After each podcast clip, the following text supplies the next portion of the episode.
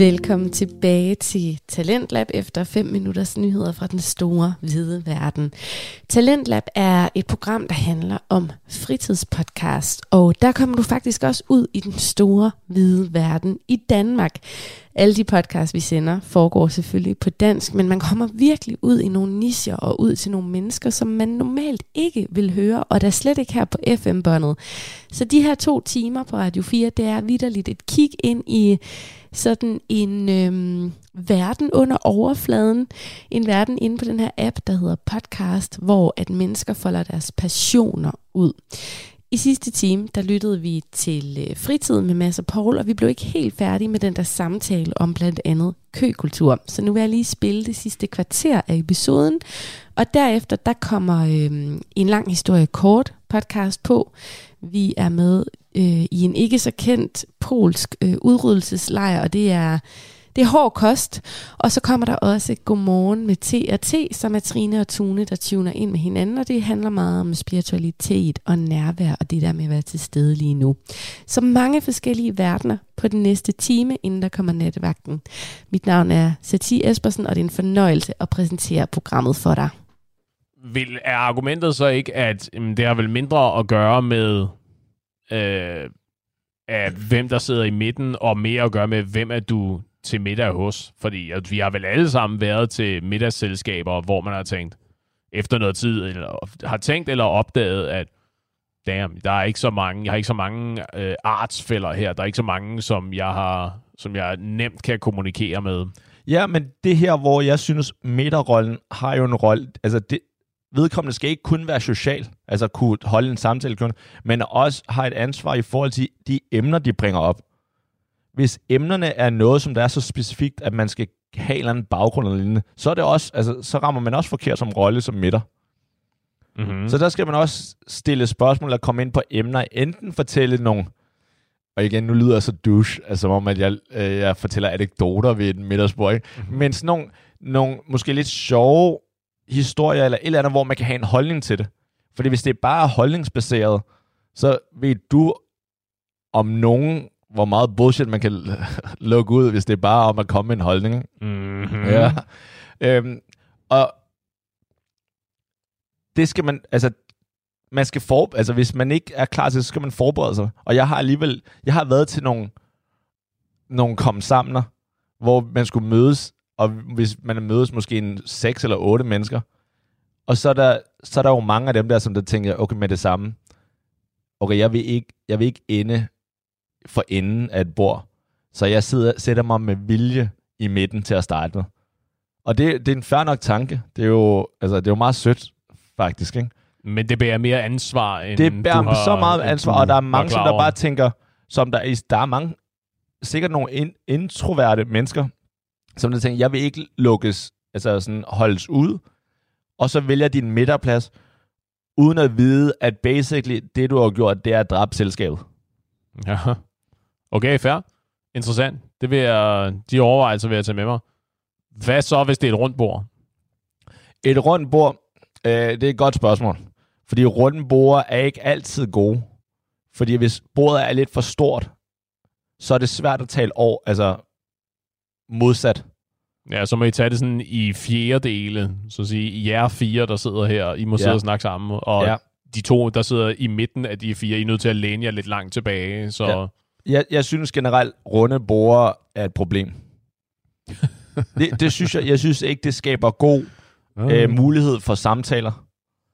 Og, og igen, det kan godt være, at jeg måske overtænker ting, men det er sådan nogle ting, jeg, jeg tænker, hvis jeg skal holde et selskab, eller holde en fest eller lignende, hvis de spørger runde borer, eller firkantede borer, og de gør det med et straight face, og siger, okay, vi skal have nogle andre et andet sted. Fordi at de her amatører, som der øh, foreslår runde borer, ikke? Altså, hvad fanden er det for noget? Og det er også derfor, jeg tænker, for eksempel hvis du holder fest, mm-hmm. eller du inviterer på middag, og man er flere, øh, eller man hold, står for en julefrokost, mm. så har jeg ofte oplevet, hvor at verden, eller hvad det inden, eller dem, der nu står for det, så kommer man ind, og det er sådan et langt bord, man er 16 mennesker eller eller andet, ikke? 20 mennesker. Og så bliver der spurgt, er der bordplan? Og så siger de nej. Ja. Der, min første tanke er altid, okay, det er modigt det her. Enten uh, har du virkelig store tanker om os, eller også kan det her gå hen og, altså, så er det uforberedt. Ja. Øhm, fordi at når det er så mange, altså der er en grund til, at folk lægger de her bordplaner generelt, ikke? det er Mhm. for at sikre sig, okay, øh, vi vil gerne have, altså de her skal sidde sammen, eller de her øh, cakes sidder alene, der er en, der skal underholde og lignende. ikke? Og der tænker jeg, det er der mange, der tænker over, at de her, de bliver nødt til at kunne sidde sammen, eller de her har brug for en eller anden at holde i hånd med. Ikke? Og det er også fair nok. De mangler bare lige, og det er det, folk glemmer, de mangler midtertankegangen. Ja. Øh, vil du høre noget, som jeg synes er interessant, apropos kulturelle forskelle? Ja, Øh, du du der er ved, noget med det at gøre. jo, jo, når, okay. der bliver, når der bliver lavet bordplaner, ikke? Ja. Det, er vi enige i, at det skal, i det omfang, det er muligt, så skal det være herre og dame, herre og dame, herre Ja. og dame. Ja. Øh, på Sjælland, der, er- her, der er kutumen vist nok, at man bryder par. Så, uh. Man sidder, du sidder ikke ved siden af din øh, kone eller din kæreste osv., men, min, men hos min jyske familie, der sidder parne altid sammen. Ja. Øh, og jeg lader mig fortælle, at det, man i Jylland, der er det almindeligt, du ved, så sidder man øh, kærester sammen, eller øh, øh, ægtepar, så sidder de sammen, og det gør vi ikke herover. Hvad, hvad, synes du det, hvad, hvad synes du det er rigtigt? For jeg har en helt klart præference her. Jamen, man skal jo splitte op. Okay. Helt klart. Også ved bordplanen allerede. Ja. Okay. Jo, jo. Ja, Hvad mener du med allerede? Altså, jeg troede, det var bordplanen, vi snakkede om. Nej, nej, fordi at hvis der er bordplan, der synes jeg, at det er, det er det, jeg synes, det er så flabet at splitte folk op. Interessant. Ja. Nej, Altså, du- det, du- det, du det, kommet- jeg du kommer det, som et par. det ikke er. Du er kommet som et par. Prøv at forestille dig, at de splitter dig op, og du ender med at tale inde ved taberbordet. Well, Ja, ja, men der ender man på taberbordet som et par. Fordi så har man altid den anden at tale med. ja, nej. Hvorimod, jeg kan forstå, hvis du møder op, og der er ingen bordplaner, så kan jeg godt forstå, hvis folk siger, skal vi ikke øh, mi- mixe det lidt op, så kan du selv vælge. Så ja. Er det fair nok. Og så, så er det tydeligt at se de, de par, som, hvor det går godt, og de par, som der, hvor det går godt på, på social media, altså på Instagram. Ikke? Ja. For dem, hvor, Masser af hashtag skat og sådan noget. Ja, lige præcis. Ikke? For dem, der går godt på Instagram, det er sådan nogen, som... Nej, jeg ved sgu ikke, om de bryder op eller ej. Fordi at jeg kunne godt forestille mig, at pigen altså, Altså, vil blive lidt... Øh... Nogle af dem gør, men omvendt, det er der også nogle af de andre, der gør. Så Så du vil, du vil blø- bryde parne op? ja, det, det, det er det, jeg er vant til. Og i høj grad. I høj grad. Er det også bryllupper? Øh, igen, that depends, tror jeg. Bryllupper, der er det vist nok mere almindeligt, at så sætter man par sammen ja. en eller anden årsag. Det er fordi, jeg er vant til, at jamen, man, bliver, man bliver brudt op. Det er jo en social begivenhed. Så meningen er jo, at du skal ud og socialisere med nogle folk, som du potentielt ikke er vant til at socialisere med. Ud Ja. og gøre dig nogle nye bekendtskaber. Jamen, det kan du jo gøre sammen med parret. Altså sammen med din bedre halvdel. ja. Hvem, hvem, er, hvem er verden at bestemme, hvem, altså, at man skal bryde op? Jamen, det er jo præcis verden, der skal bestemme. Det er jo dem, der laver bordplan. Fordi ellers så, kan, ellers så fortsætter det argument jo at sige sådan, øh, who's the host to decide, at jeg skal sidde ved siden af Gertrud? Det gider jeg kraftedeme Jamen, ikke. hvis alle sammen kommer selv, eller kommer som par, så kan man ikke vælge, hvor man skal sidde hen. Til gengæld, så er det vildt, at når man kommer sammen, at der så er en, der vælger at bryde dig op. Mm-hmm. Ja. Det vil du ikke have noget imod. Nej, det, det, Eller tydeligvis ikke. Det er sådan, det er sådan Ja. jeg, er, jeg er opvokset og er vant til, at tingene fungerer. Det, synes, det, øh, det synes jeg er overraskende. Okay, det har aldrig været et problem. Nej, nej, altså. Nu er det også nok, fordi de fleste gange, jeg er kommet hjem hos dig, der er jeg kommet alene. Jeg skulle til at sige, Ja. der, du har da ikke noget at tabe med Ja. det der. Altså, Gud ved, at du har prøvet at bryde mig op, men jeg har bare ikke givet dig en... Paul, du, øh, din fede personlighed kan sætte sig derover, og din ærgerlige personlighed den kan sætte sig derover. Ja, det må da være glimrende for dig. Så er der også mulighed for at prøve at poache nogle øh, jo, kvinder, men- der er taget i forvejen. Ja, men igen, der synes jeg, der synes jeg lidt en rolle, hvis du gerne vil break mig op, jeg synes, det er rigtigt, at du overvejer, okay, hvor sidder vi bedst i forhold til at få den bedste aften ud af det. Det synes Mhm. mm. jeg er rigtigt at tænke. Ja, Til gengæld, så det der med at bryde en op, det synes jeg er mærkeligt i hvert fald. bryd, altså at bryde, Par split, splitte Ja. et par ad, Ja. mener du? Ja. Det synes jeg er mærkeligt. Eller igen, det, som du også selv siger, det er jo, hvis det er anderledes der, hvor i Jylland og i, i øh, København, København ja. Ja. ja. Jeg kunne ikke forestille mig, at man splitter folk i, øh, til et bryllup. Måske på bordet, hvis det er sådan nogle runde borde, selvom det er no-go, men runde borde, så kan man godt splitte lidt op, så, så man rent faktisk taler med nogen, men det der med at have et folk, der får sidder, et par, der sidder på forskellige borde, vil være helt crazy. Jeg har været, jeg har været til bryllupper, hvor det er, hvor det er en ting. Et bryllup, hvor at, øh, jeg ikke var der, som, hvor jeg måske burde have været der. Øh, ikke det bryllup, nej. Okay, der, var, der sad I sammen. Okay, Ja. okay, det, det, det. okay. Men okay, hvis jeg lige skal... Jeg tror i virkeligheden, det er fordi, jeg har en fornemmelse af, at det siger noget om lave forventninger til ens gæster, hvis ikke du kan splitte par ad.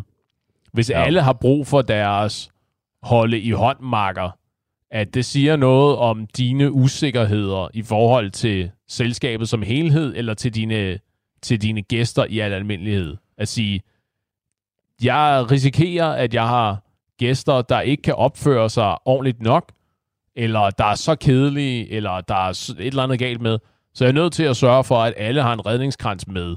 Alle sidder sammen med en, som de kender, og antageligvis kommer godt ud af det med, fordi så undgår vi ulykker. Ja. I stedet for at sige, ved du, vi er alle sammen gode venner, og alle mennesker her er nogen, som jeg kan stå indenfor, og er folk, jeg synes er herrehyggelige og søde. Så nu bryder vi alle parne, og så må I ud og møde nye mennesker og træffe nye mennesker. Vi Men skal det- jo ikke sidde her hele aftenen. Men det er fordi, ud du og kan finde ud af det. danse og sådan noget. Det er fordi, du kan finde ud af at tale med nye mennesker. Der er, det er jo ikke alle, der kan det, og der synes jeg bare, det er jo ikke alle, der er ekstroverte. Ja, absolut ikke. Og det er derfor, at hvis de endelig tager ud, så synes jeg da, at man skal... Hvis de tager ud som et par, så er den introverte... Altså, hvis der bare er en risiko for, at en introvert får en dårlig aften, eller en kedelig, potentielt kedelig aften, fordi at vedkommende bliver sat med en, de heller ikke er så gode med, eller en anden introvert, så sidder de to og ikke kan finde ud af at tale, og så er den, så det er i hvert fald middagen ødelagt. Det kan godt være, at ødelagt er for, nej, jeg mener ødelagt som, det er ikke den, er den optimale middag. ikke? Hvorimod, hvis de var i hvert fald i, i parne, så må man gå ud fra, at jeg har valgt rigtigt. Altså, Jo, jo, valgt men rigtigt. introvert betyder jo heller ikke, at du ikke kan snakke med andre mennesker. Nej, nej, men du ved, jo, du ved jo også, og jeg har jo selv også selv været ude i arrangementer, hvor jeg ikke kan tale med den ved siden af.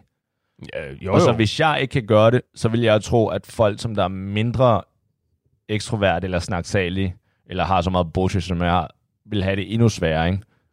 Jo, men ikke nødvendigt, fordi det er ikke nødvendigvis. Det kan også være et temperamentsspørgsmål. Måske er du for, øh, hvad skal vi kalde Lækker. det? Jeg havde, var- sagt, jeg havde sagt overfusende. Men, men, okay, øh, jeg tror du var på vej i den anden øh, ja, retning. lige okay, præcis, ikke? Sige, at hvis der, hvis der er nogen, der sidder med en fornemmelse af at sige, sådan, at det er lidt meget det her, ikke? Ja. så er det måske et spørgsmål at sætte to, lad os kalde det introverter, sammen, to stille, stille typer sammen. Ikke? Så kan de sidde der og... Og spise deres mad, uden at blive forstyrret. Ja, Og tænke, hvornår taler han til mig? Nej, hvornår taler hun til mig? Nej, hvornår taler han til mig? Men så er det jo godt, at man har en midter, der så kan, en midter, der kan råbe ned til mig og sige sådan, hey, øh, Juliane, er du ikke at stille på stolen og så fortælle en god historie?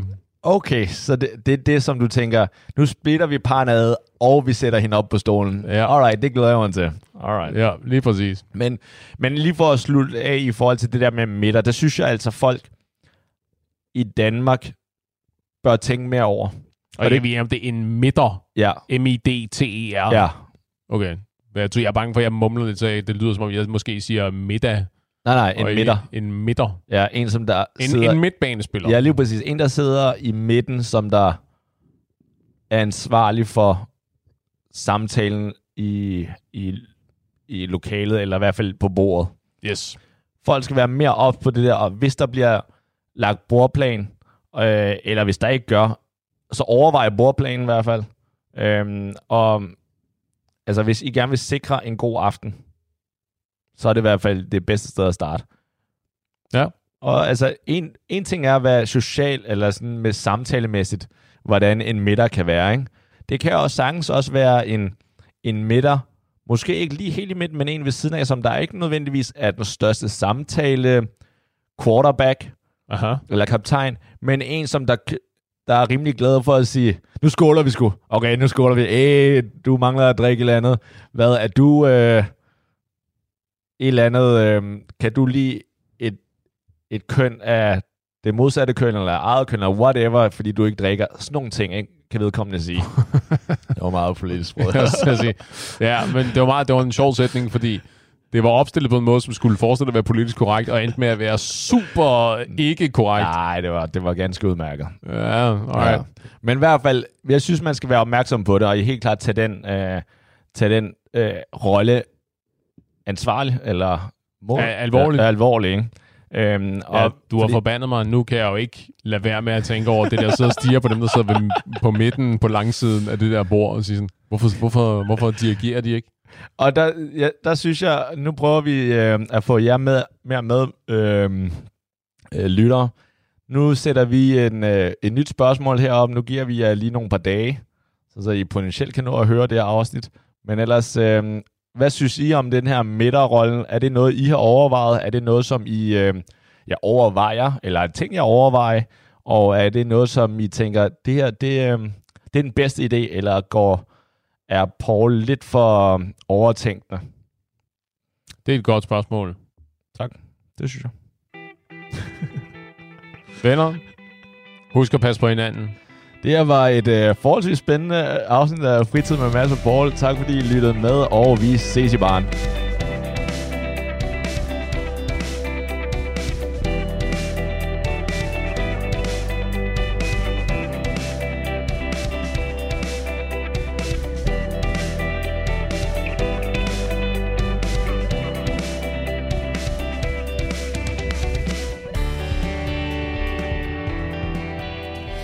Det her, det var Fritid Podcast, og som du kan høre, så øh, er de at finde på Instagram og på alle podcast-platforme. Og jeg synes, du skal gå ind og følge dem, fordi jeg synes altså, de laver en rigtig god podcast med en virkelig god stemning. Og fra Mads og Paul, der skal vi til Trine og Tune, som også har en samtale-podcast, som hedder Godmorgen med T og T.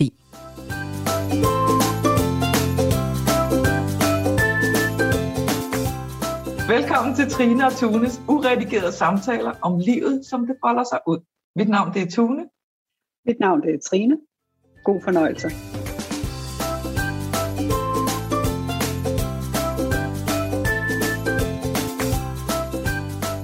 Godmorgen, Tune. Godmorgen, Trine. De sidste par gange har du kommet mig i forkøbet med godmorgen. Ja, jeg har så. Jeg gør også mit bedste. Ja, det er godt. Det er åbenbart godt nok. det er det eneste, vi kan gøre. Det er vores bedste. Hele tiden, lige nu. Ja. Som lægger op til, at jeg synes, det er lang tid siden, vi har talt om nuet. Altså, det, kommer, det popper op, men sådan som tema, emne, hvad er det egentlig, vi mener, når vi siger at være til stede i nuet? Fordi det, også, det kan godt være lidt populært også at sige, jeg er til stede i nuet. Jeg har for eksempel i mange år selv sagt, jeg er virkelig dårlig til at huske, altså alt, hvad der er sket i fortiden, fordi jeg er til stede i nuet. Altså det har jeg sådan mm. sagt med et kæmpe smil, og ment det, fordi jeg er til stede i mm. nuet. Først en hel del år senere, efter mange gange har udtalt, uh, sagt den der, har jeg opdaget, at grunden til, at jeg ikke kan huske, fordi jeg absolut ikke var til stede i nuet. Jeg var til stede i mine tanker. Så jeg kunne godt tænke mig, at vi lige taler lidt om... Tale om nuet. Ja. Det er længe siden, vi har talt om nuet. Ja. Det er meget populært at sige, jeg er til stede i nuet. Det har jeg selv sagt mange gange men jeg har ikke mærket det. Jeg har ikke vidst, hvad nuet var. Så hvordan, fordi det er et ord, og jeg har øh, dannet nogle billeder om, sådan her ser det her ord ud, det er det. Sådan her er jeg i nuet. Men hvordan mærkes det at være i nuet? Det kunne jeg godt tænke mig, at vi prøvede at sætte lidt ord på, selvom, selvom det jo stadigvæk er ord, men... Det er gult. Det er det. Når du siger nuet, så ser jeg gul. Okay. Da-da, lyst op. Nå, det var bare, det var lidt en joke og alligevel ikke helt. Fordi det, det gør jeg faktisk. Men ja. Og det du siger, du ved, det, det er nemlig en mærkning. Vi kan tale om det og tale om, og vi kan tænke på nuet og så videre, men og alt det der, det gør, at vi ikke mærker nu. Det er nuet, det er, en, det er en mærkning, det er en, hvis jeg skal, lige skal sætte lidt ord på, ud over en farve, så er det en bæren.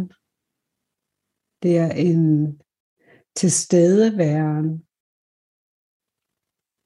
hvor i lige, øje, i lige det øjeblik, jeg mærker det, der er, der er alt okay indeni. Jeg er okay. Verden føles okay. Det er nærmest det er nærmest som om der ikke er en følelse til stede. Hvis man kan sige det sådan. Mm. Det, det er en væren. Det er sådan en, der bare er. Og der er også en, og der er jeg måske allerede væk fra nuet, så snart jeg synes, at ej, hvor er det forunderligt, det her, du ved. Men en mærkning. Og alle, alle mennesker har adgang til det. Alle. Og alle mennesker, det er, det er overbevist om, alle mennesker har på et eller andet tidspunkt i deres liv haft en oplevelse af det.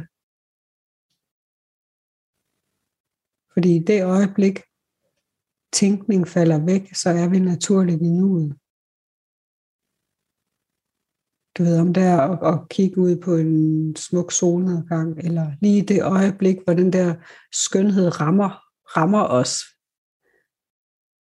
Der falder alt andet væk. Eller i det øjeblik, vi mærker dyb kærlighed, falder alt andet væk. Altså det kan være, når man ser ind i sit babys øjne for første gang, eller øh, whatever. Mm. Men der er nogle, der er altså kærlighed, skønhed. Så snart det rammer, nu siger jeg rammer, Ja, som om det, det skal ramme, jeg. men, Ja, jeg, men, men det er jo også bare et ord, ikke? ja, præcis. At, at, så falder alt væk. Så falder, og det, der falder væk, det er tænkning. Og lige der, der er vi i væren, der er vi i nuet, der er vi, der er vi. Ja. Det, der lige slår mig, slår mig, uden en hammer, er, at jeg ved, altså der er en viden om væren, når jeg mærker, at jeg er der. Fordi vi, vi kan ikke, ikke være i nuet. Og det er jo det, vi i tale sætter, at vi er i fortid eller fremtid. Men der findes kun nu.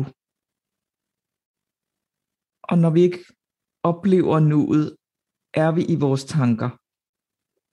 Og det, og det giver rigtig god mening i forhold til, at det er vores mentale udgangspunkt. Altså det er det, der er vores default, eller hvad det hedder. Altså sådan en, det, det er det, der er vores fundament. Og når vi står på det fundament, ved vi det, og vi mærker det, og vi oplever det. Vi er ikke i tvivl. Nej.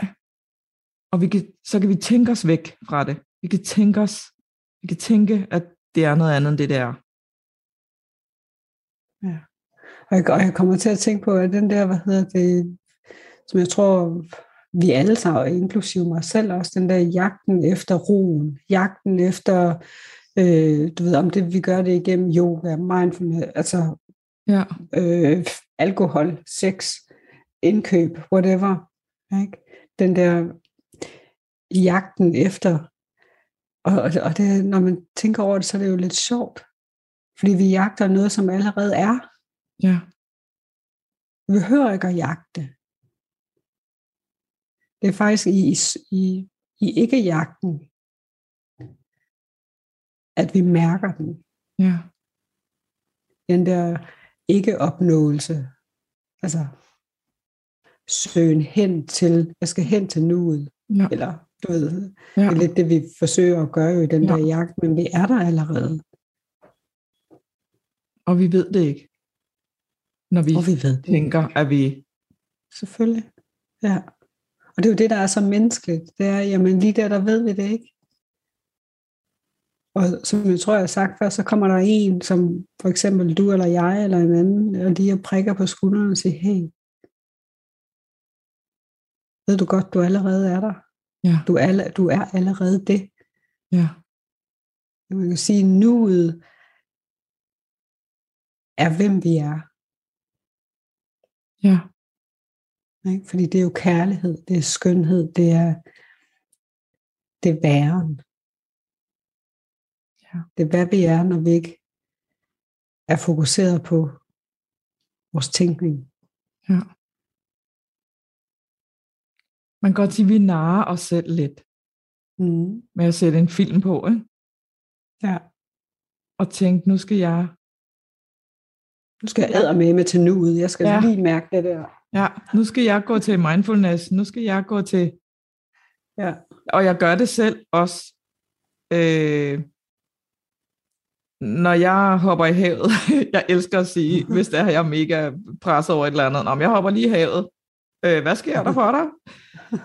Men når jeg hopper i det der kolde hav, og bagefter går op i sauna, når jeg svømmer i det der to grader kolde vand, så kan jeg ikke andet end at være til stede lige der. Fordi jeg kan ikke både trække vejret og have fokus på at sørge for at trække vejret, fordi det er så monsterkoldt, så jeg automatisk tænker, puh, det har jeg ikke lyst til. Altså, der kommer rigtig, rigtig mange tanker. Men jeg gør det, fordi jeg ved, at når jeg har fokus på vejrtrækningen, så er der ikke nogen tanker. Jeg kan ikke både have fokus på min vejrtrækning og tanker. Så, så lige der tvinger jeg mig selv tilbage til nuet, eller hvad man kan sige, fordi at jeg, og det, og det gør, jeg ved ikke, om det er sundt eller ikke er sundt, det, det er der heller ikke noget forskning, der viser det ene eller det andet. Men for mig, og selvom at vi jo siger, at der er ikke noget, man skal gøre,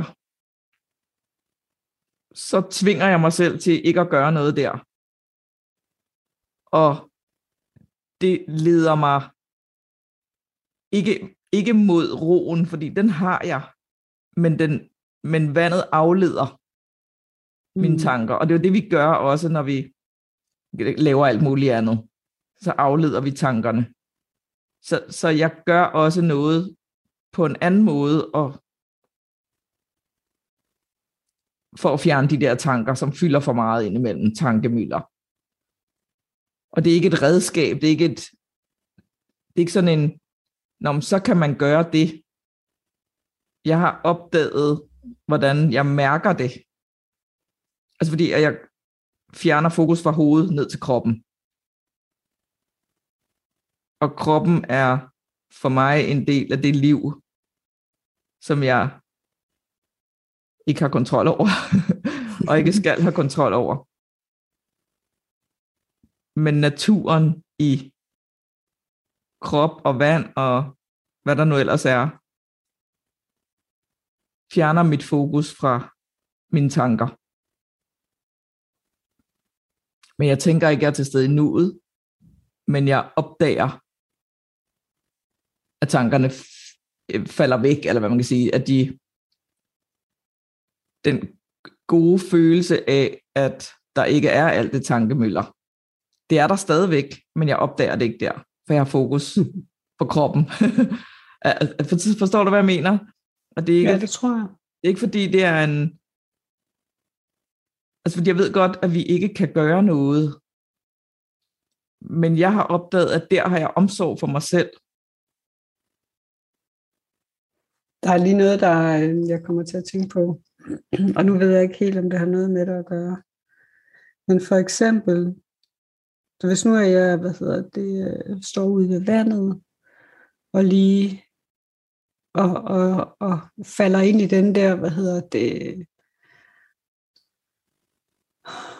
på engelsk hedder det over, den der, hvad hedder det, forundring over skønheden, over storheden. Det er mm. egentlig en forundring over storheden ja. i, i naturen. Og jeg, og jeg lige der falder ind i, i nuet væren, den der væren følelse. Så, så kunne jeg tænke, Nå, så må jeg hellere komme ud i naturen, og fordi nu føler jeg mig ikke som nu, så må jeg hellere, altså så kunne jeg jo leve derude. Ja. Det der sådan lige, det, det jeg har lyst til at sige, og jeg ved ikke, om jeg kan gøre det tydeligt, det er, at, at for både du og for jeg, jeg tænker, jeg godt kan tale for dig det her, det er, at vi ved,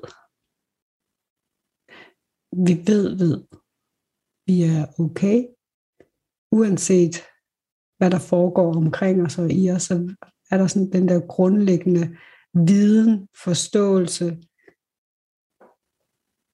om vores, hvad hedder det, mentale udgangspunkt. Ja. ja. Det betyder for mig, at jeg behøver ikke at gøre noget bestemt. Jeg behøver ikke, jeg ved, at det ikke kun i naturen, at jeg oplever mm. væren. Jeg kan opleve den når som helst og hvor som helst, fordi at den, den, er, den er, hvem jeg er. Og det, og det, og det er det, vi peger på. Ja. Det er den der oplevelse af, fordi så stopper jagten. Altså jagten på, på ro, jagten mm. på... Ikke? Og der er jo ikke noget, det tænker vi er enige om, der er jo ikke noget galt med, med at gå til mindfulness. Der er ikke noget galt med at meditere. Altså, fred være med det. Jeg elsker og, og, og bare sidde og mærke roen. Jeg ved ikke, om man kalder det meditation, men forskellen er, at jeg gør det ikke for at opnå ro, for jeg ved, den er der. Ja. Jeg gør det, fordi jeg har lyst til det, og jeg synes, det er rart bare lige at sidde lige der. Og det er en kæmpe forskel. Fordi så bliver meditation lige pludselig hårdt arbejde. Ja. Det er også der, i bevægelsen ligger det, det er som om, det, ikke er, det, er ikke, det er ikke mig, der vælger at tage ned øh, og hoppe i havet. Fordi Nej. jeg synes, det er sindssygt koldt. Øh, det er heller ikke mig, der vælger at sætte mig ud i solen med lukkede øjne og bare være. Og, og alligevel er det, men det er den, det er den bevægelse hen imod, at det er det, der går, altså det er der, hvor jeg connecter med det, jeg er. Og, og det, det kan vi komme til at, at misforstå, eller komme til at tænke, nå, men så er det jo det, jeg skal gøre, for at connecte med det nu. Men jeg opdager, at, at det, jeg gør, er det, jeg skal gøre. Mm. Altså lidt i forhold til det der med at spille sit liv, øh, som vi havde øh, øh, haft op som tema også når jeg har for meget tænkning, så kan jeg, Nå, men jeg kan jo ikke nå at køre derned og hoppe i havet ind i sauna og tilbage, fordi jeg har jo lige en tidsplan. Men når jeg bare gør det, så er det fordi, at det er det, der kalder på mig. Ja, og så kan du sagtens nå det. Ja, ja. Altså, fordi der er der ikke noget, jeg skal nå andet end det er det, der det er det, jeg bevæger mig hen. Altså, det er det, der er mit liv. Mm. Jeg opdager bare, hvad der sker, mens jeg gør det. Og hvis jeg så fortæller det til andre, så kan de komme til at tænke, Nå, jeg skal bare hoppe i det kolde vand, så kan jeg. Nej, det er det, jeg opdager, hvad der kalder på mig. Andre gange er der at gå en lang tur, eller gå tidlig i seng, hvad ved jeg. Men opdagelsen af at gøre det, der jeg på en eller anden måde har en følelse for, at det er det, jeg skal gøre. Ja. Men det er refleksionen over det bagefter. At jeg kan komme til at reflektere. ah, det er når jeg er nede i vandet, og jeg ikke kan, altså, jeg, jeg ikke kan trække vejret og tænke samtidig, fordi det er koldt. Det er det, der hjælper mig. Men det er jo mit intellekt, der sætter mening på, skaber mening i noget. Og det behøver jeg ikke. Jeg behøver ikke skabe mening i det. Jeg skal bare gøre det. Altså det er bare, jeg skal bare gøre det, der giver mig en god følelse. Ja. Eller ikke giver mig en god følelse, der hvor jeg er i den gode følelse. Ja. Fordi det giver ikke noget som helst. Det er der, hvor jeg er. Hmm. Og der føles det dejligt. Åh oh my god, nogle gange så er det godt. Altså så er det virkelig, det bliver så kryptisk at få noget ud, som altså en følelse. Jeg prøver at, øh, at sige en masse ting, som er en følelse. Og når jeg så hører ja. det selv, så er det bare sådan, det er ikke det, jeg mener. Nej. Ja. og, det, og det er jo det, der er. Det er jo formløst. Det vi forsøger at beskrive, der er jo ikke noget, der er ikke nogen form på nuet. Det er ikke engang, altså, det er ikke sikkert, at den er gul for dig heller. Altså, for, du ved, ikke? vi prøver bare at sætte en eller anden, og det er jo det, vi gør, når, og det er jo derfor, vi siger peger. Ja. Vi kan pege, og så kan vi sige, prøv, prøv at kigge herover. Ja. Prøv at kigge på det her formløse øh, sted, eller et sted er det jo ikke engang. Prøv at kigge på det her formløse. Hvad oplever du? Og så kan vi have en snak om, så kan man have en snak om, hvad, hvad den oplevelse er, velvidende, at vi bruger forskellige ord, og vi ja. bruger bla, bla, bla, bla, bla, og vi aldrig kan fange det 100% for en anden, men vi kan mærke det 100% for os selv. Farvel og tak. Og god weekend. ja. Love you. I lige måde.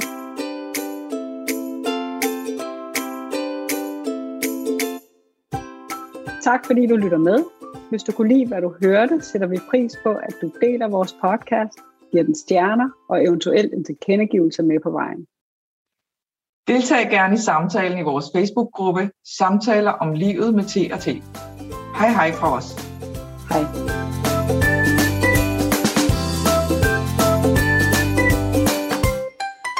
En af de ting, der er helt specielt ved Godmorgen med T og T podcast, det er det her med, at de laver et uredigeret univers.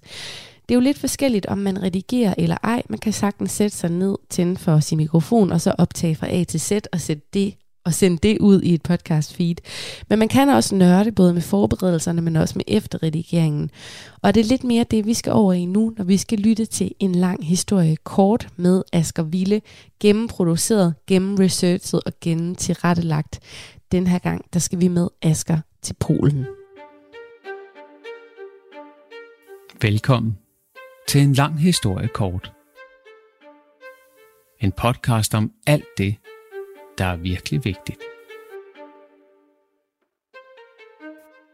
Du lytter til et bonusafsnit af en lang historie kort.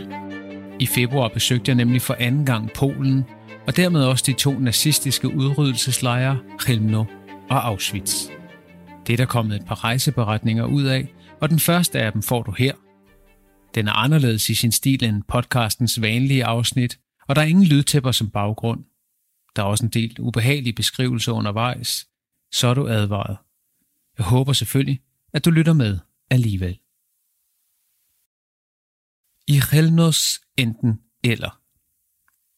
I Polen spiser korthårede mænd tomatsuppe på tankstationernes restauranter. I Polen kører biler med krigens flygtninge igen på vejene. I Polen ligger Auschwitz, den mest kendte udryddelseslejr i verdenshistorien, og i Polen flyver sorte fugle i cirkler over landsbyen Helmno denne vinterdag i februar. De står i sort, næsten flad kontrast mod den grå himmel, og jeg opdager dem lige inden jeg forlader min varme bil. Jeg har rejst til Chelmno i hjertet af Polen for at besøge resterne af en af nazisternes første og samtidig mindst kendte udryddelseslejre.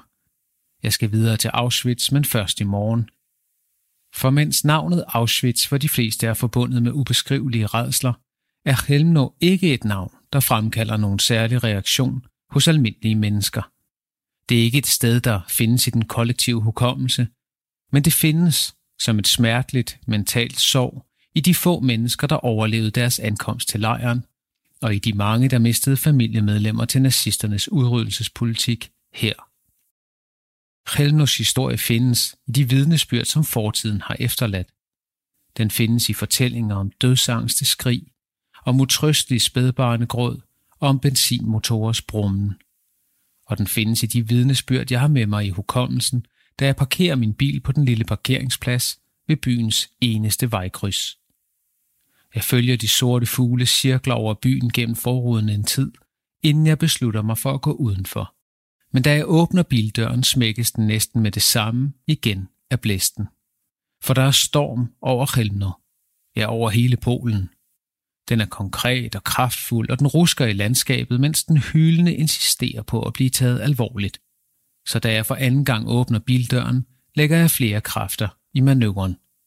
Enten vinder stormen, eller også vinder jeg. Det er kampen og krigens logik på mikroniveau, og 1000 km længere østpå står russiske invasionsstyrker igen opmarcheret langs grænsen til et europæisk land og venter på angrebssignal.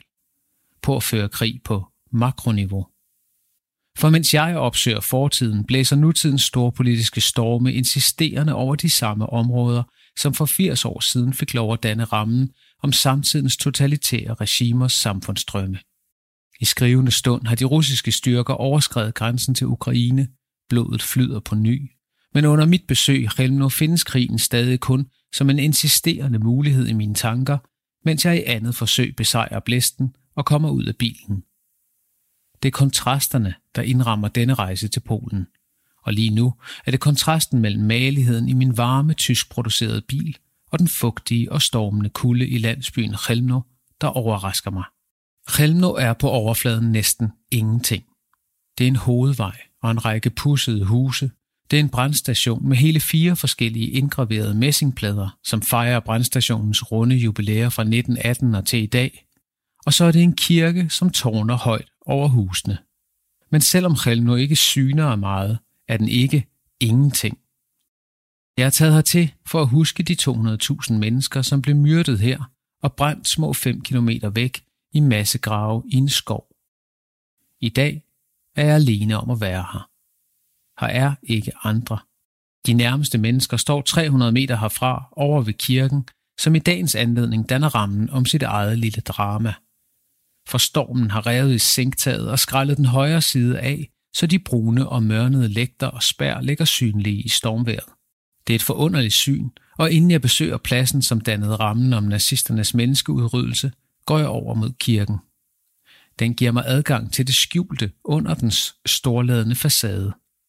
Kirkens skrøbelige skelet ligger pludselig blottet og trækker en hver ophøjet følelse, som ellers knytter sig til bygningen, ud af øjeblikket. Sænktaget lyser, mens træskelettet indenunder næsten virker som en mørke lygte midt på himlen. Stormen er ved at besejre den, og ingen må komme for tæt på. Det ærger mig. For kirken danner ramme om en scene i Claude Lanzmanns 9,5 timers dokumentar om holocaust. Shoah hedder den, og navnet er den hebraiske betegnelse for holocaust. Holocaust er græsk og betyder egentlig brandoffer, men det hebraiske ord Shoah betyder katastrofe. Jeg har altid foretrukket den betegnelse, fordi jeg ikke bryder mig om de religiøse undertoner i betegnelsen holocaust, altså brandoffer. De mennesker, som ikke måtte leve længere, fordi de blev opfattet som biologisk forkerte, blev ikke ofret til en metafysisk gud. De blev myrdet og behandlet som kroppe, som produktionsdyr, der skulle levere hår til den tyske krigsindustri og guldtænder til den tyske økonomi. Der var intet ophøjet, intet metafysisk over deres skæbne. Den var dennesidig og banal og brutal. I filmen Shoah tager instruktøren en polsk-jødisk mand ved navn Simon Srebnik med tilbage til Chelmno. Tilbage, fordi Srebnik har været her før. Den 18. januar 1945 var han 13 år gammel, og de tyske vagter i Chelmno brugte ham til tvangsarbejde, inden de ved lejrens nedlukning skød ham og de resterende fanger i baghovedet. Som ved et mirakel overlevede den 13-årige Simon, der indtil da havde brugt meget af sit liv på at brænde de afsjælede læmer af sine medmennesker til aske. Kuglen ramte forbi rygsøjlen og fløj ud gennem hans mund i stedet. Hårdt såret krøb han ned mod floden Nerv, som bugter sig som en blodig rift gennem landskabet ved siden af lejren. I Shoah besøger han igen Chelno, hans eget mareridt her på jorden, og foran kirken møder han områdets beboere efter en gudstjeneste. Her står han med bimlende kirkeklokker foran de mange ivrigt talende kirkegængere, der udtrykker deres glæde over at se ham igen. Ja, de kan skam sagtens huske den unge dreng, som tyskerne tvang til at synge smukke sange for dem. Ja, det var frygteligt, det der skete. Og imens står Simon Schrebnik med antydningen af et mekanisk smil i midten af menneskemængden, helt uden ord. Hans øjne er fjerne, dissocieret, blikket er næsten tomt. Denne scene fortæller mere om jødeudryddelserne end tusind siders faglitteratur, og Shoah er en film, alle bør se. Og det er også Simon Schrebniks ord, jeg bærer med mig til Helmner. Han og de andre overlevende har fortalt, hvad der skete her. Fem mennesker overlevede deres tid i Helmner, fire af dem overlevede hele krigen. De andre 200.000 mennesker blev myrdet kort efter deres ankomst. For i Helmner lå en villa i to etager. En herskabsvilla, der stod i skærende kontrast til de andre huse i området, og af tyskerne blev den derfor kaldt slottet, selvom det ikke er en helt rammende betegnelse. Så stort var huset slet ikke. Og det behøvede det heller ikke at være. For processen i Helmno var enkel, og det er den, der bliver ved med at udspille sig i mine tanker, mens jeg sætter mine fodspor i gruset. Mens jeg går over mod det sted, hvor bygningen lå, slår det mig, som det næsten altid gør, når jeg besøger sådanne steder, hvor fri jeg er. At jeg kan gå omkring, som det passer mig, på dette sted på jorden, hvor så mange mennesker blev frataget deres værdighed og deres liv. Ingen af dem er her længere.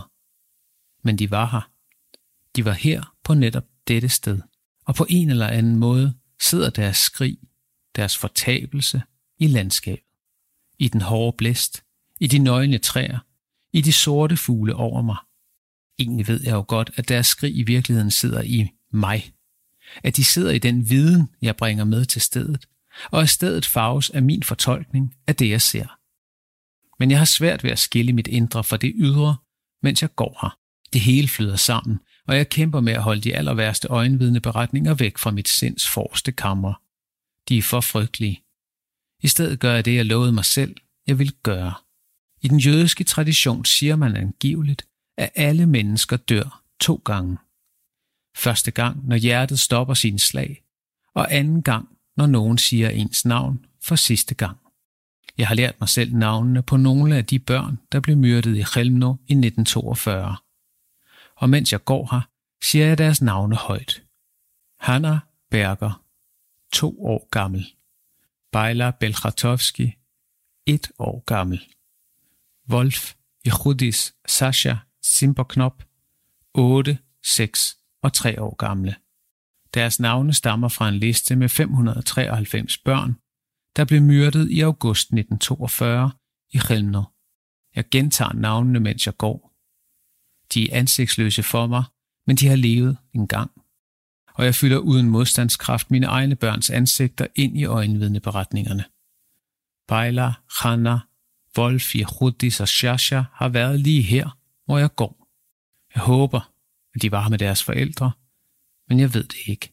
Og under alle omstændigheder har de levet en stor del af deres korte liv i angst. Den villa, de ankom til, er her heller ikke længere. Den blev revet ned, da tyskerne forlod lejren kort inden krigens afslutning. Som i Belzec, Sobibor og Treblinka ønskede nazisterne ikke, at der skulle være spor efter deres gerninger.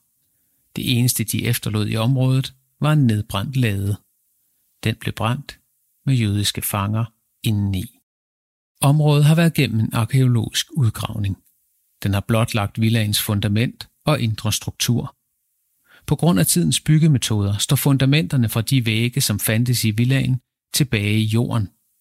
Som et vandmærke, tryk på den sandede jord, ligger bygningens grundtegning til skue under mig. I ankom mellem 175.000 og 200.000 mennesker. De fleste af dem er jødisk afstamning, men også ca. 5.000 romager. Efter ankomsten blev de mødt af en tysker foran villagen, som forsikrede dem om, at de skulle forflyttes til et sted i riget, hvor de skulle arbejde. Men inden da måtte de naturligvis afluses og vaskes. Og mens de mange mennesker klyngede sig til denne lille skygge af håb, som talen vækkede i dem, blev alle ejendele og alt tøj taget fra dem.